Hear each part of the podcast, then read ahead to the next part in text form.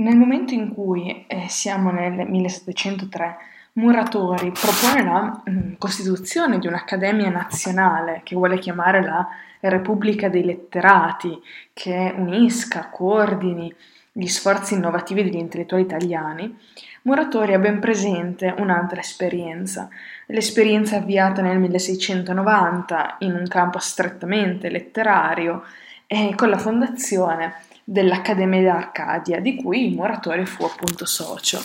L'Accademia d'Arcadia nacque eh, un giorno molto preciso, il 5 ottobre del 1690, nacque a Roma in occasione dell'incontro eh, nel convento annesso alla chiesa di San Pietro eh, in Montorio di 14 letterati uniti dalla comune appartenenza al circolo letterario della regina Cristina di Svezia, che era morta l'anno precedente eh, a Roma, in cui si era trasferita già del, nel 1655, e il nome prescelto per questo sodalizio di letterati, Arcadia, quindi, rimanda al mondo fittizio della poesia pastorale, della poesia bucolica, seguendo la terminologia greca, eh, perché si tratta di poesia d'evasione. Eh, i, l'esigenza del rinnovamento in questo ambito è declinato dal punto di vista di un ritorno al classicismo letterario. Eh, l'abitudine seicentesca al travestimento degli intellettuali riuniti nel mondo appartato dalle accademie fa sì che ciascun accademico assuma il nome di un pastore, uno dei pastori che popolavano la letteratura bucolica greco-latina. Il eh, presidente era il custode eh, del, del, gruppo. La sala di riunione si chiamava il Bosco Parrasio e come protettore viene, scel- viene scelto il bambino Gesù, adorato dai pastori. Tutto ciò comunque indica la volontà di separarsi, di essere autonomi rispetto alla vita pubblica, politica, sociale accomuna tutti questi intellettuali l'adesione ad un programma ideologico minimo, cioè ripristinare il buon gusto, mettendo al bando il disordine che c'era stato nel Seicento, mm, con questi eccessi personali che avevano portato al così chiamato cattivo gusto d'età barocca. E il programma è un programma più al negativo che al positivo, cioè indica più cosa non fare che cosa fare ed è anche molto vago eh, ma la natura ideologica della proposta moralizzatrice, grazie proprio alla vaghezza e all'imprecisione teorica della sua soluzione, suscitò eh, grandi e vasti consensi in tutta l'Italia e l'Accademia dell'Arcadia raccolse l'adesione di tanti poeti del tempo, eh, a dieci anni dalla fondazione l'Accademia si era già irradiata in nove delle principali città del centro Italia e in ciascuna di queste era nata una sede periferica chiamata la colonia della sede centrale che era quella romana. Allora, la prima fase della produzione lirica dell'Arcadia si pone all'insegna dell'imitazione di Petrarca eh, e quindi per lo più si incontrano sonetti. Petrarca e il petrarchismo sono assunti come modelli di buon gusto, di limpidezza razionale, soprattutto se messi in opposizione alla letteratura barocca, ehm, che l'imporsi del classicismo razionalistico mh, andava considerando come letteratura gonfia e stravagante. Allo stesso modo, mentre la poesia barocca eh, ricercava volontariamente nell'esperienza psicologica tutto ciò che fosse eccezionale, bizzarro, fuori dalla norma, il petrarchismo arcadico, eh, rispetto ai sentimenti di cui si può parlare, privilegia quelli più comuni, quelli medi, eh, cerca di attenersi rigorosamente, se non al vero, almeno al verissimile. In questo si manifesta anche un intento moralistico, I, devono essere espressi solo sentimenti sani, positivi, in maniera tale che la poesia possa raggiungere il suo fine, che è quello di eh, avere un, una utilità morale. Il mondo affettivo non è quindi negato, ma viene affermata l'esigenza di sottoporlo, attraverso la letteratura, al eh, rigoroso controllo razionale. È famosa la definizione della poesia che un letterato del tempo, dell'epoca, Tommaso Ceva dà alla poesia, appunto, che dice che è un sogno fatto alla presenza della ragione. La produzione lirica dell'Arcadia in questa prima fase fu abbondante, lo scrivere versi eh, si proponeva come un'attività sociale, un segno di prestigio che consentiva di godere di una certa reputazione nell'ambiente mondano e inoltre le colonie arcadiche avevano una capillare diffusione su tutto il territorio nazionale. L'Arcadia si offriva come una struttura organizzativa che potesse raccogliere in Italia tutto il mondo dei letterati. E, e ciò che questa miriade di, di poeti produceva era di fatto per lo più poesia d'occasione, rime scritte per specifiche occasioni come le nozze, i battesimi, le monacazioni, le cerimonie funebri. E L'Accademia pubblicava regolarmente le cosiddette rime degli Arcadi, eh, ma numerose erano le raccolte messe insieme da gruppi di letterati intorno ad un tema particolare. Tutta questa produzione poetica testimoniava la solidità di una civiltà letteraria quella, quella civiltà che aveva le radici nella tradizione umanistica rinascimentale e rivelava un livello medio, dignitoso, una diffusa padronanza dei mezzi espressivi. C'è anche per sottolineare il rovescio della medaglia, che era il carattere stereotipato che assumevano questi temi, questi moduli formali continuamente ripetuti, più che creazione di poesia, la poesia era una riproposizione, una ricombinazione di ciò che era già stato ampiamente detto. E inoltre l'ambito di diffusione di questi versi era un ambito chiuso, era il chiuso dell'accademia e questo accentuava la eh, separatezza del letterato, il suo isolamento dalla circolazione vitale delle energie della società e generava quindi una poesia povera di spunti eh, veramente vivi. Eh, nei casi peggiori si arrivava proprio all'esercizio ozioso. Un tema prediletto dalla letteratura arcadica fu quello pastorale, che era già stato caro anche alla letteratura rinascimentale. Indizio della fortuna di questa tematica è lo stesso nome, Accademia d'Arcadia, che si riferiva appunto a questa mitica regione dei pastori cantata dalla poesia bucolica antica già in ambito greco eh, nel mondo pastorale rappresentato dagli Arcadi si eh, proiettava il vagheggiamento di, una, di un paese fa- da favola, isolato dalla realtà storica, staccato dalla storia, un mondo di semplice natura e contemporaneamente però anche di grande voluttua e grande galanteria. In esso prendeva corpo uno dei grandi miti del Settecento, che è il mito della natura, natura intesa come eh, la spontaneità del vivere e del sentire. Ne derivava nella poesia di ispirazione pastorale una tendenza all'effusione sentimentale, all'effusione elegiaca, che si esprimeva in forme molto musicali, molto scorrevoli, fino ad arrivare proprio ad una vera cantabilità.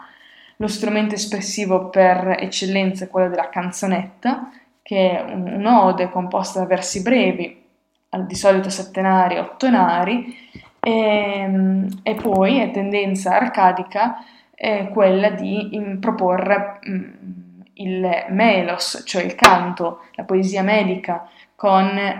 eh, un abbandono sentimentale che viene sempre però controllato dalla ragione, che si esprime in forme nitide, molto semplici, eh, ma molto graziose. I mh, mm, poeti principali della letteratura d'Arcadia sono, che possiamo nominare sicuramente tra tutti, svette il nome di Pietro Metastasio. È il maggior poeta della letteratura arcadica, è nato a Roma, nel, siamo nel 1698, è figlio di una persona molto umile, figlio di un bottegaio, ma è dotato di eh, eh, il ragazzo Pietro Metastasio era dotato di doti di improvvisatore diversi che gli diedero da subito una grande notorietà e attirarono su di lui già dal 1708 l'attenzione dell'abate Gravina, il quale eh, curò personalmente l'educazione del ragazzo, lo avviò allo studio dei classici di Omero, di Virgilio, di Orazio, ma anche i classici più contemporanei, più moderni come Ariosto lo affidò, ehm, Gravina lo affidò per due anni al cugino eh, che lo introdusse alla conoscenza dell'opera di, di, Cartesio, quindi della matematica, della fisica, della filosofia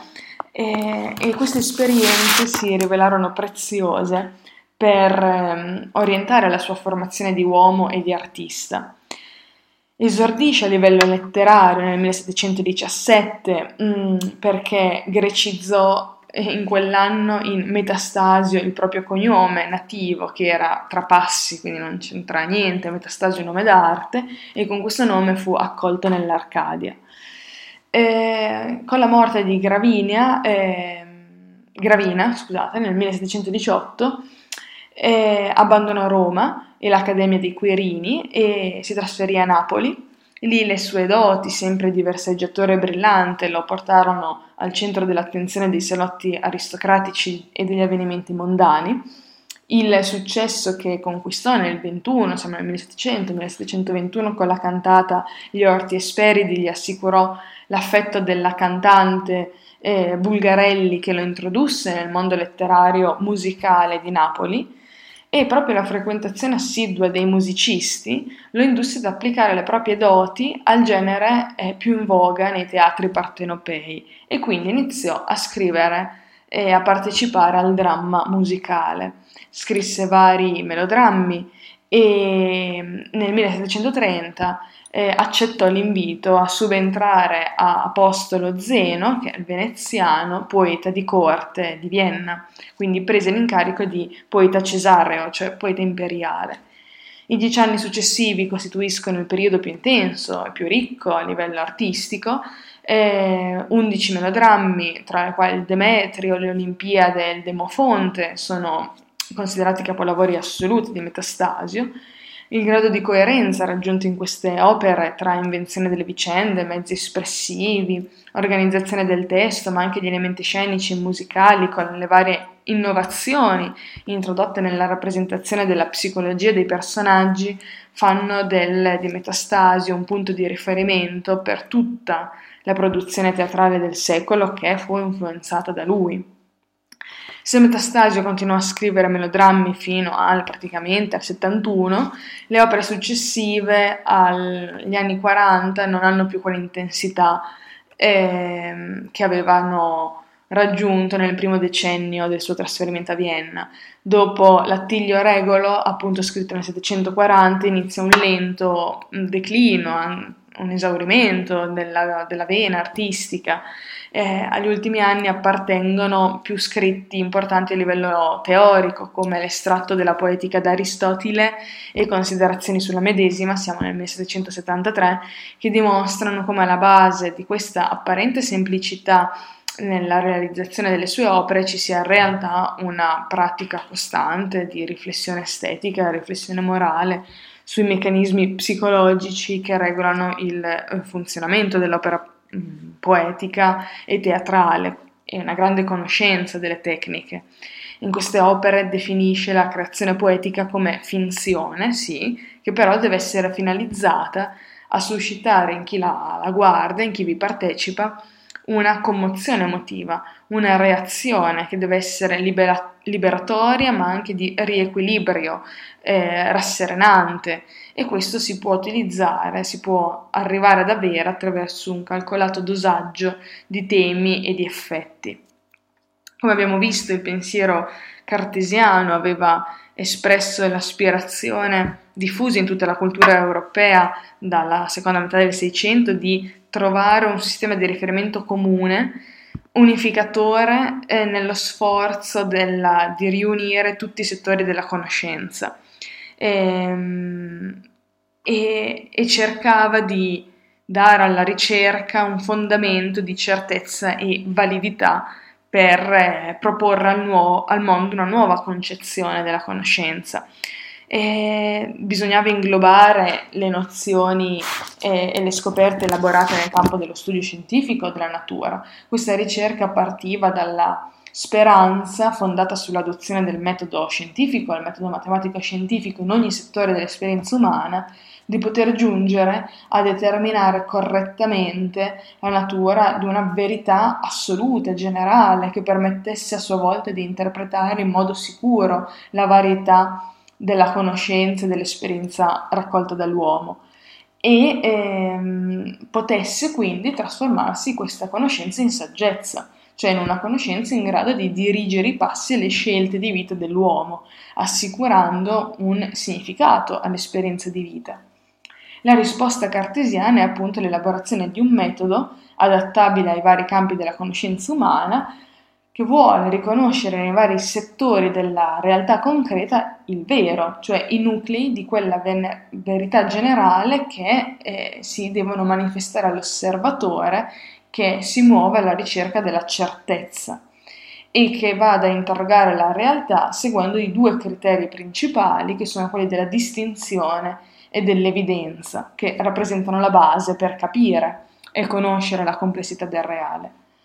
Tra i risultati più rilevanti raggiunti da Cartesio, oltre naturalmente alle acquisizioni in matematica e in fisica, eh, c'è la trattazione sulla psicologia umana. Eh, con questo trattato del 1649, eh, in,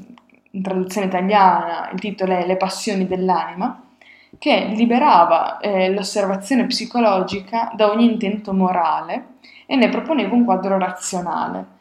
eh, per studiare la psicologia attraverso le sue leggi, attraverso le sue forze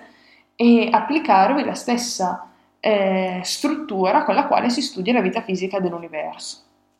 Il giovane Metastasio trova in quest'opera, la, Le passioni dell'anima di Cartesio, la prova della possibilità e lo strumento che permette in pratica di applicare il metodo razionale dell'analisi, della distinzione, la distinzione e l'evidenza, quelli che abbiamo detto essere i due cardini che devono guidare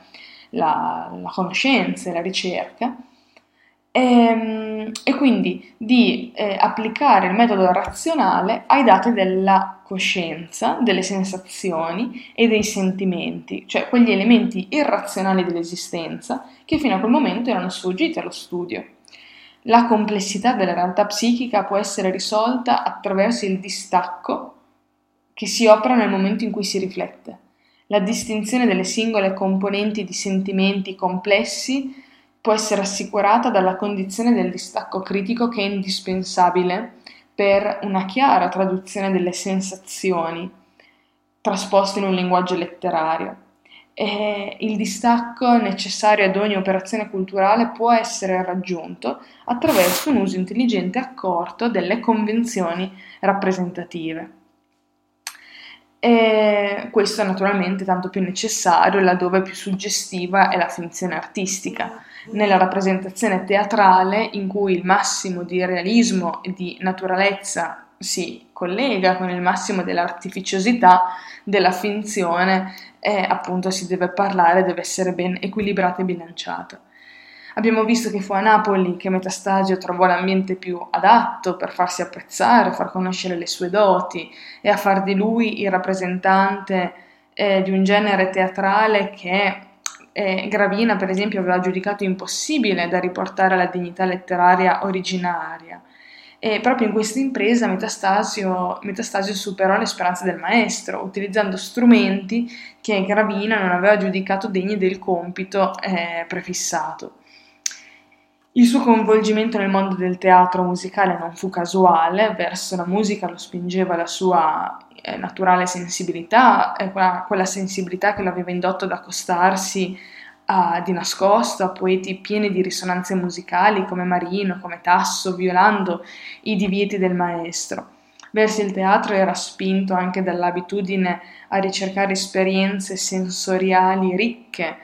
alla creazione delle quali applicarsi con grande rigore, un rigore matematico, il rigore del metodo cartesiano. E il melodramma, mm, nella sua natura composita, perché nasce dall'incontro di diverse arti, combinando recitazione, musica, canto, scenografia, danza, poesia, doveva inevitabilmente attirare la sua attenzione. Il carattere convenzionale del genere produceva nello spettatore Mm, colto, un atteggiamento di distacco che era proprio quello di cui c'era bisogno per applicare un giudizio intellettuale all'esperienza piena di sensazioni che la musica, le parole producevano eh, dal palcoscenico. È grazie a queste premesse che Metastasio riesce a realizzare quella riforma del genere che eh, la critica di ispirazione arcadica aveva indicata come necessaria per orientare anche questo genere nuovo e popolare eh, di spettacolo, eh, rinnovandolo all'insegna del buon gusto. La nascita dei teatri pubblici a pagamento. Aveva ridotto il, melo- il melodramma genere di consumo, il nuovo pubblico era sensibile alle invenzioni scenografiche che offrivano uno spettacolo di personaggi che si, che volteggiavano alti sulla scena, e, era, si andava a spettacolo anche per vedere i fondali rappresentati ad ogni atto e il popolo era attratto dai costumi sontuosi, dai virtuosismi dei cantanti, molto più che magari dalle bellezze letterarie dei libretti che poteva scrivere Apostolo Zeno. Ci sono ragioni commerciali molto scontate che inducevano gli impresari a puntare su questi effetti piuttosto che sull'opera letteraria e al librettista veniva richiesto un testo che permettesse di collegare in maniera almeno verosimile gli elementi che poi gli spettatori trovavano in scena. In questa situazione il libretto, che è il testo letterario, era un elemento che ci doveva essere, però secondario nello spettacolo, quindi il librettista non godeva di grande autorità all'interno dell'equipe teatrale. Nella sua crociata contro il melodramma di consumo, Apostolo Zeno aveva commesso due errori principali. Aveva sottovalutato l'importanza del rispetto delle convenzioni teatrali e aveva ignorato i gusti del nuovo pubblico e i suoi drammi in musica non erano stati ripresi fuori da Vienna, fuori dall'aristocratica Vienna. Metastasio prese da lui la distinzione tra ariette cantabili e recitativi in decasillabi, ma rese eh, molto sistematica e funzionale questa distinzione all'interno della rappresentazione teatrale. Lo scioglimento della mh, mm, tensione emotiva suscitata dall'azione che si accumulava pian pianino nei recitativi veniva fatta coincidere con la fine della scena, cioè con l'arietta di uscita. È un momento di silenzio, non è una pausa, un, mm, non è una pausa prolungata, però è un momento di calma che prelude la ripresa nel successivo recitativo di un discorso narrativo più piano e razionale e quindi meno eh, emotivamente teso. Le sue esperienze di improvvisatore, di studioso lo portavano nella scelta dei temi più vicino al gusto del pubblico letterariamente educato, ma borghese, oltre che aristocratico. E, ehm, quel pubblico che aveva accolto senza troppi entusiasmi gli eroi di Zeno. Pur restando legata al classico repertorio storico, Metastasio sceglie come argomento del suo primo melodramma la vicenda tragica di Didone, ma eh, ne sviluppa il carattere sentimentale. Le dame, le signore, che erano la maggioranza del pubblico, eh, sapeva che avrebbero apprezzato uno spettacolo in cui si rappresentava questa famosa vicenda d'amore. Già il libretto della Didone propone dal punto di vista delle forme due elementi chiave della riforma, un chiaro ordine nello svolgimento delle vicende e una distinzione funzionale ben rilevata basata sulla scelta di ritmi verbali distinti e ben riconoscibili per la resa delle parti a cui è affidato lo sviluppo delle azioni, cioè i recitativi, e le parti cantate, cioè le ariette, a cui era affidata l'espressione liberatoria delle emozioni dei personaggi si poteva eh, alleggerire la tensione prodotta dalle vicende. All'alternarsi del metro corrisponde- eh, mm, corrispondente corrisponde anche l'alternanza degli effetti psicologici che si vogliono suscitare, perché quando ci sono le ariette è il momento di commozione, quando ci sono i recitativi è invece il momento della riflessione. Negli anni successivi Metastasio sviluppa e perfeziona ulteriormente questo schema, il melodramma metasta- di Metastasio è quindi caratterizzato da un perfetto equilibrio tra gli elementi emotivi e gli elementi razionali della narrazione poetica, quindi un equilibrio tra lo sviluppo dell'azione e sentimento, un equilibrio tra musica e parola. Questo equilibrio è assicurato proprio dalla parola del poeta, che è piena di musicalità, si organizza sia a livello di singola strofa sia a livello di singola scena, secondo tempi e ritmi prevedibili e adatti ad ospitare le battute musicali che avrebbero accompagnato la recitazione e che sarebbero state composte in un secondo tempo da un musicista eh, fuori dal controllo dell'autore. Trovandosi di fronte a un testo già organizzato di per sé secondo criteri musicali compatibili con le esigenze del musicista, il musicista era posto nelle condizioni di adattarsi spontaneamente al variare del ritmo e delle pause, già predisposte però dal testo. il poeta quindi riprendeva il controllo della situazione. E Metastasio stesso diceva che fu musico quanto basta ad essere poeta. All'interno delle strofette non è difficile cogliere un equilibrio anche tra gli elementi razionali e quelli irrazionali del testo, cioè tra gli elementi testuali che assicurano la logica dei contenuti concettuali, quindi la sintassi, e gli elementi che assicurano invece la parte emotiva, gli elementi fonici, ritmici per esempio. E questa serie di elementi sono intrecciati tra loro attraverso parallelismi, opposizioni, anafore, chiasmi. Tra le eh, due serie di elementi e di livelli del testo c'è proprio un rapporto che è sia di opposizione ma anche di interdipendenza. Se in un determinato momento del dramma mh, mm, sembra che prevalgano nel discorso gli elementi irrazionali, sicuramente nello sviluppo successivo prevarranno invece gli elementi razionali, che sono solo momentaneamente passati in secondo piano, ma non sono mai del tutto assenti. L'alternanza tra i due momenti è costante e il passaggio da una situazione a quella successiva è sempre graduale, sempre giustificato dalla compresenza continua di questi due elementi opposti, ma, ma anche complementari. Gli stessi collegamenti dialettici si colgono anche nella disposizione delle vicende, che le vicende sono caratterizzate da una chiarezza, da un controllo che potremmo definirlo cartesiano, elimina nello spettatore ogni dubbio sulla felice risoluzione del conflitto da cui parte la, la vicenda.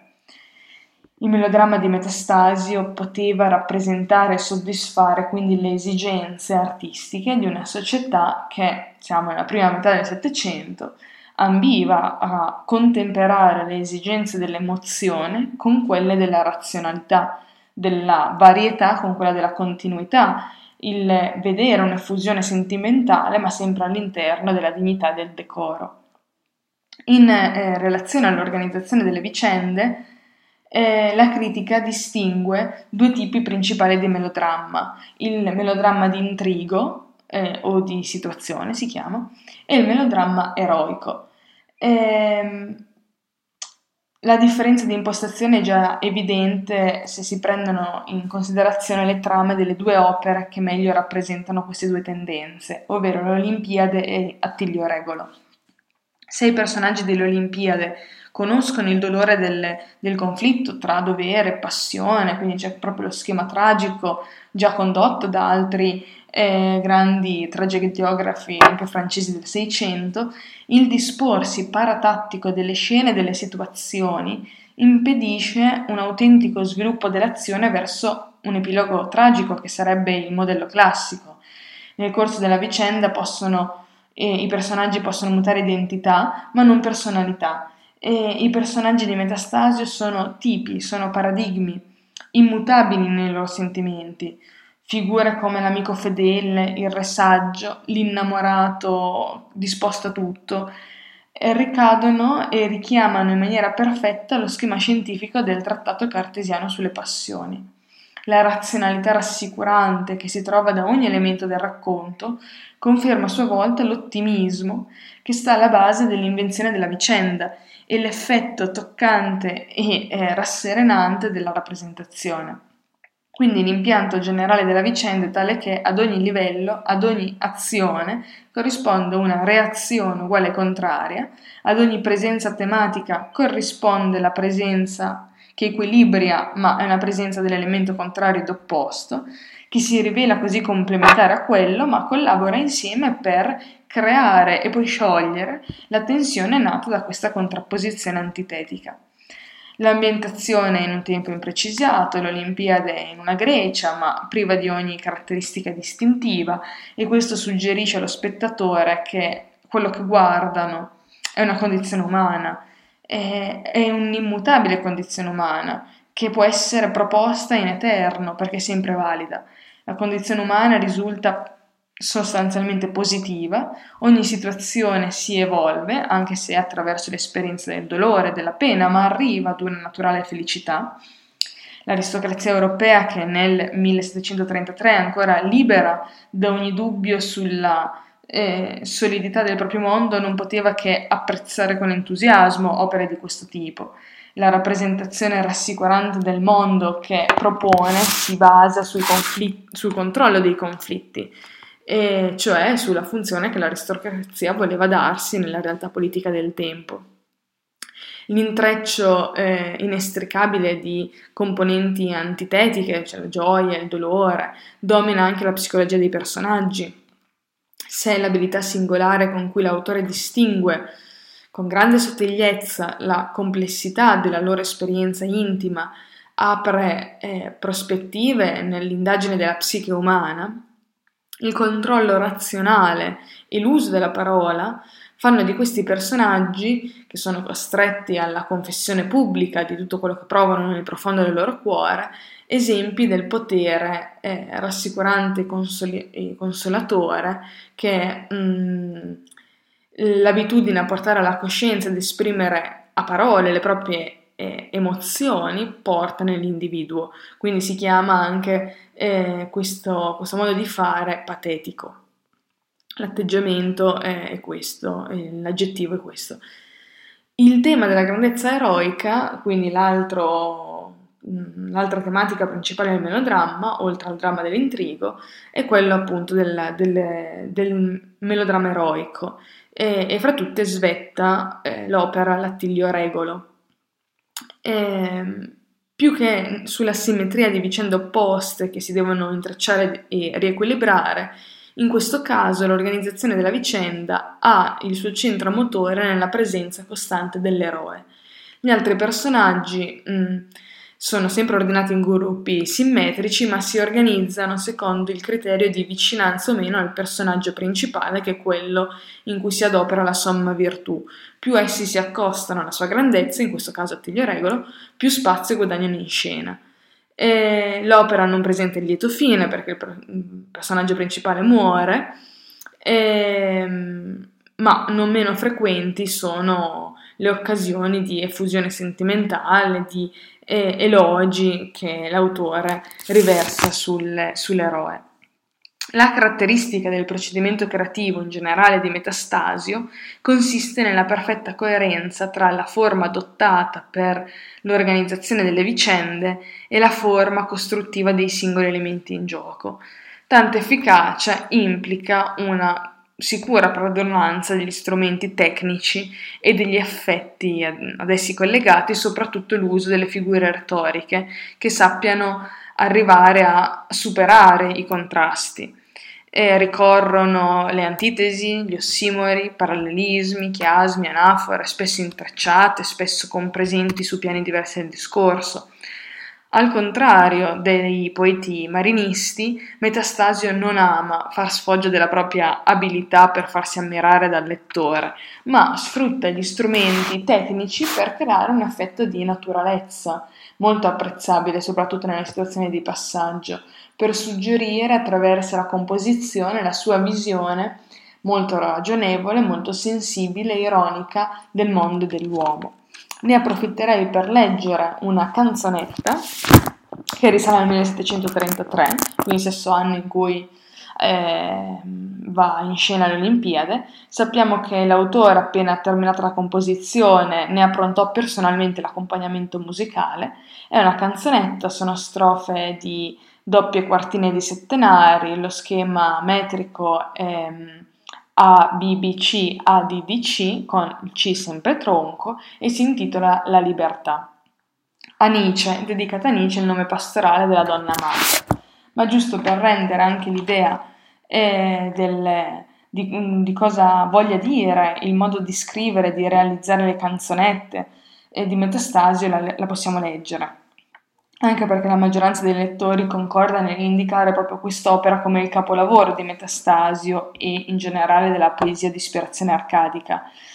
e, mm, in cui insomma meglio si realizza l'aspirazione al decoro, all'equilibrio, all'elegante semplicità, al dominio della coscienza razionale sulle forze dell'istinto, in questo caso sulla forza dell'amore. E mm, recita così. Grazie agli inganni tuoi al fin respiro, o Nietzsche, al fin d'un infelice ebberli dei pità. Sento da lacci suoi, sento che l'alma è sciolta, non sogno questa volta, non sogno libertà. Mancò l'antico ardore e son tranquillo a segno che in me non trova sdegno per smascherarsi amor. Non cangio più colore quando il tuo nome ascolto, quando ti miro in volto più non mi batte il cor.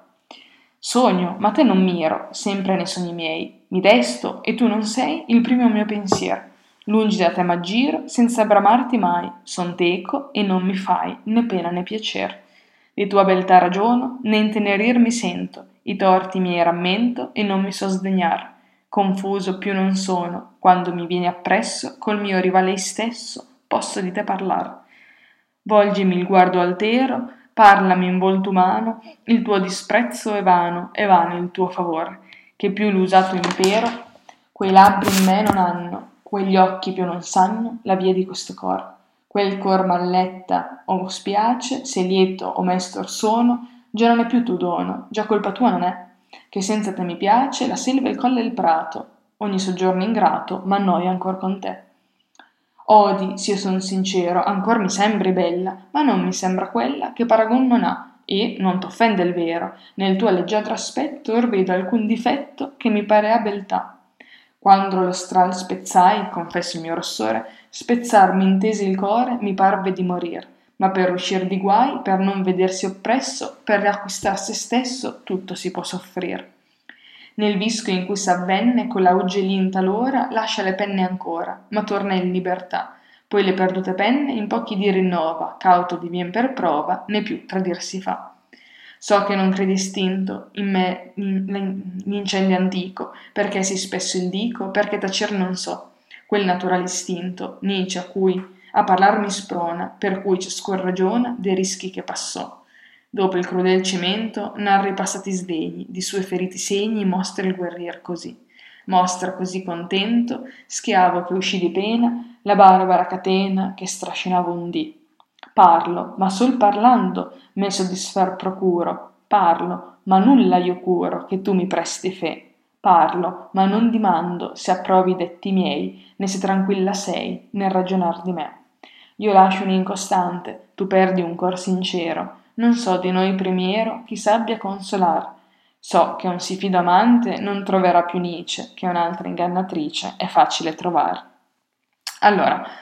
ehm, sembra un melodramma anche questa, questa canzonetta. Del melodramma riprende l'impostazione teatrale perché presenta in sostanza il monologo di un personaggio che si rivolge al pubblico dei lettori come un attore si presenta al pubblico del teatro. E dell'arietta del melodramma riprende anche il metro, questa doppia quartina di settenari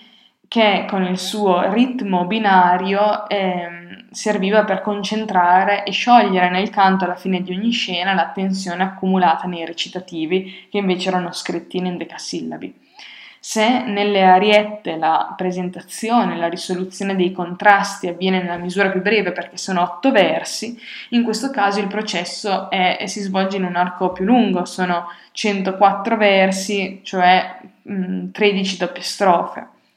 L'ampiezza del componimento permette all'autore però di raggiungere un grado di finezza resa dal processo psicologico in atto. La misura lunga permette di rappresentare e suggerire ogni minima fase del processo psicologico e questa è la condizione necessaria per creare quell'effetto di continuità all'interno della varietà degli stati d'animo analizzati e, e, quindi porta il lettore a considerare naturale il messaggio del personaggio, eh, il messaggio finale, quindi quella, quello stato d'animo di mesta ma dolorosa e mh, mm, decorosa accettazione della realtà e di cui l'innamorato respinto riesce a delineare le linee essenziali proprio ricordando la sua esperienza personale. Il ripetersi continuato del ritmo della quartina allontana l'attenzione del lettore dal contrasto iniziale che era secco tra io e tu, tra libertà e schiavitù, e lo porta a concentrarsi sullo sviluppo degli stati d'animo del personaggio, sulla variazione del suo atteggiamento verso la realtà e oggetto di rievocazione e riflessione il protagonista si allontana progressivamente dalla concitazione che era testimoniata dall'esclamazione iniziale e passa attraverso un distacco riflessivo che segue i versi successivi eh, a quella saggezza malinconica ma realistica e dignitosa del finale. Dato che ogni coppia di quartine ripropone lo stesso schema musicale e la variazione è affidata a più che altro variazioni foniche, lo sviluppo degli stati d'animo non è mai forzato, perché l'andamento del discorso sembra prevedibile, visto che è tutto costruito su una geometria di riprese musicali. È sempre il ripetersi continuato e ossessivo della quartina a suggerire al lettore il sospetto che eh, l'accanimento con cui il personaggio accumula queste prove dell'avvenuta liberazione dalle catene d'amore dimostra al contrario quanto ancora per lui quell'esperienza e il ricordo della felice fase iniziale eh, che si è, allontanata, si è allontanata ora nel tempo contro la sua volontà. L'intrecciarsi dei due effetti indotti dalla continuità ritmica porta il lettore a sorridere di questo personaggio di cui coglie la contraddizione ma non può disprezzarlo, non riesce a condannarlo. Eh, nell'ultima strofa il, l'equilibrio formale con cui esprime in parole il proprio giudizio sulla situazione presente viene a coincidere con la conquista di quel distacco e di quell'equilibrio psicologico che gli permettono di affrontare il futuro, liberandosi finalmente di questa fissazione nel momento in cui riesce a riconoscere il proprio smacco, la propria delusione, la propria debolezza di fronte all'inganno e all'illusione. È riuscita a salvare il proprio decoro di fronte al mondo, evitando ogni manifestazione grossolana di dolore, di gelosia, di aver proprio ferito, ma questo lo fa solo alla fine, solo dopo aver tirato eh, di fronte a se stesso le, le somme.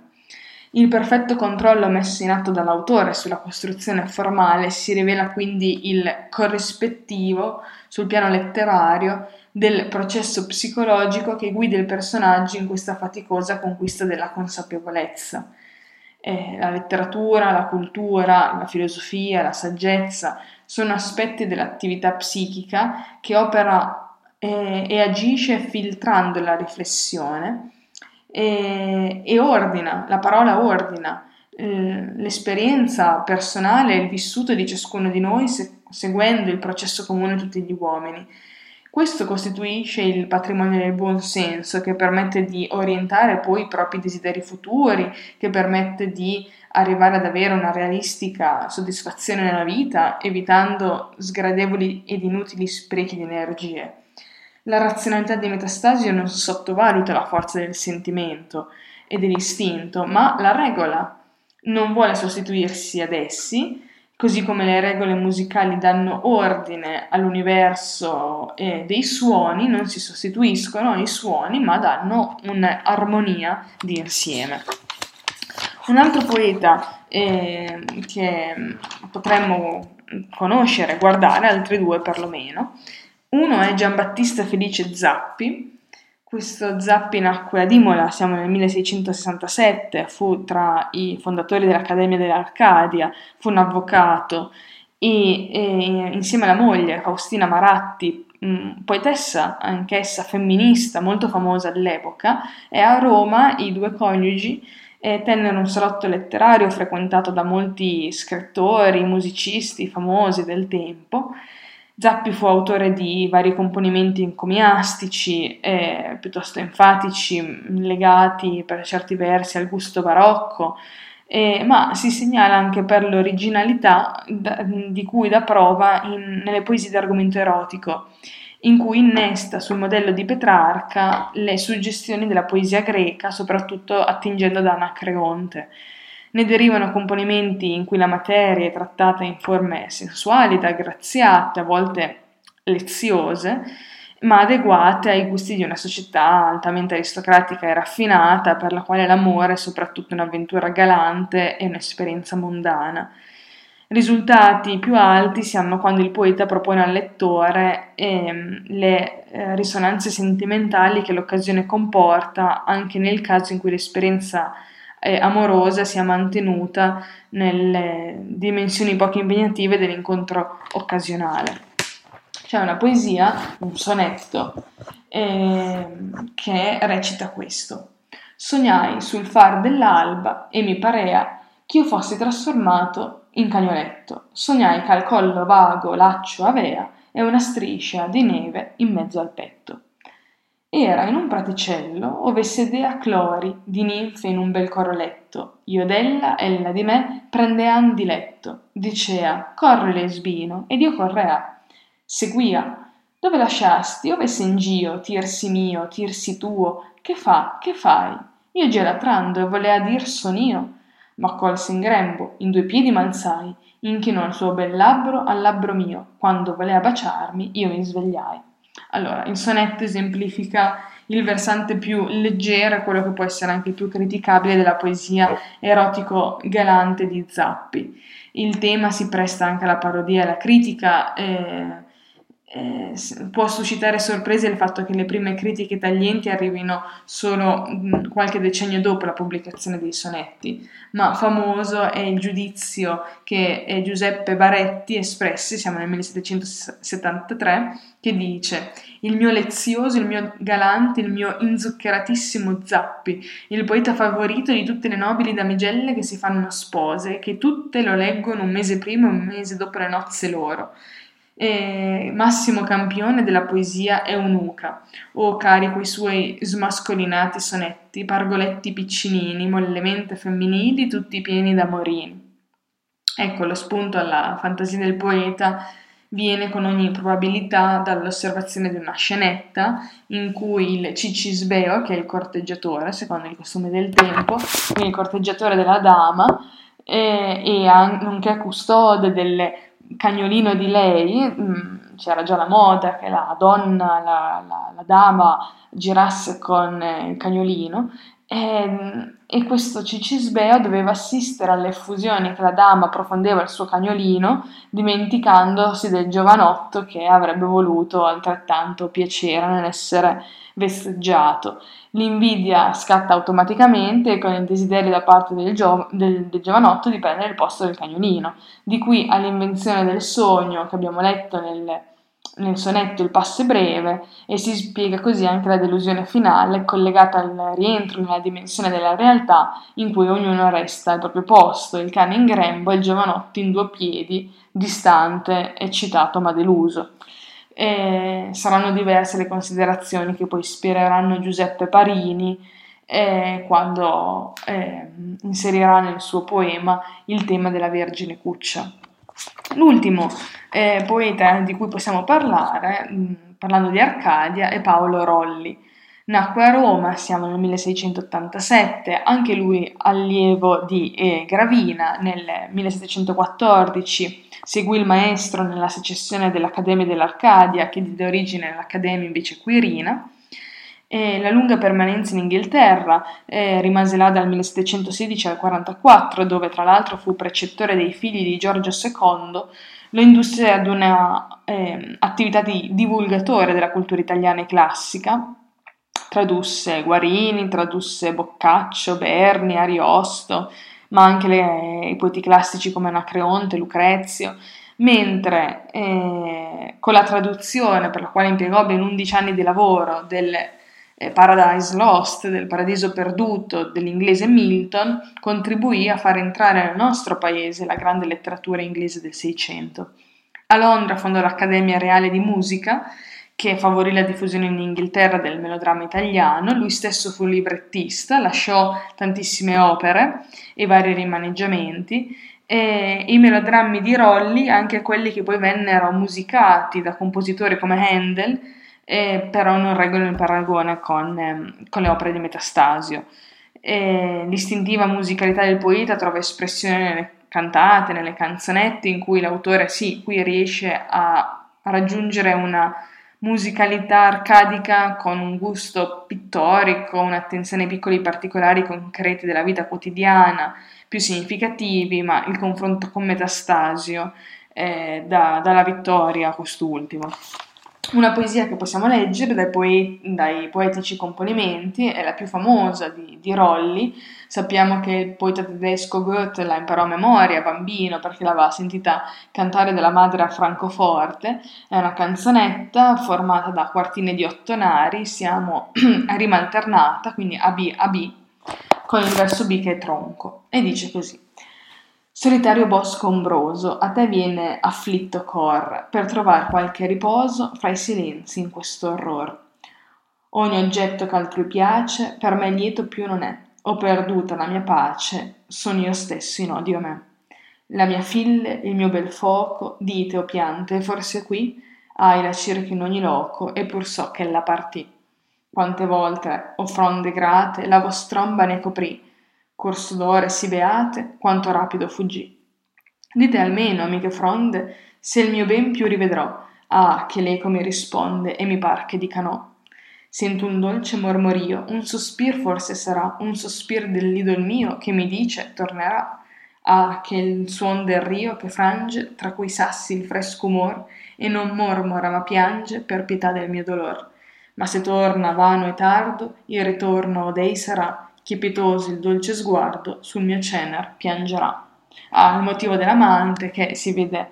è abband- che cerca l'amata nei luoghi solitari in cui lei andava ad appa- eh, a appartarsi, questo motivo risale a Petrarca, eh, ricordandosi chiare, fresche e dolci acque, ma anche la poesia bucolica latina e greca. Nonostante però l'evidenza degli echi di Petrarca, il lettore che, si mh, mm, che è pensa di trovare uno sviluppo drammatico della situazione va in realtà incontro ad una delusione, perché fin dalla prima quartina la regolare alternanza attraverso i piani sdruccioli, la cadenza dell'ottonario, la frequenza delle rime, inseriscono la confessione del personaggio in un ritmo così equilibrato ma così chiuso da impedire lo sviluppo di ogni contrasto tra passato e presente, tra uomo e natura. Anche la rete dei rimandi fonici interni finisce per attenuare i contrasti perché portando in evidenza il valore musicale dei termini fa passare in secondo piano il loro significato referenziale.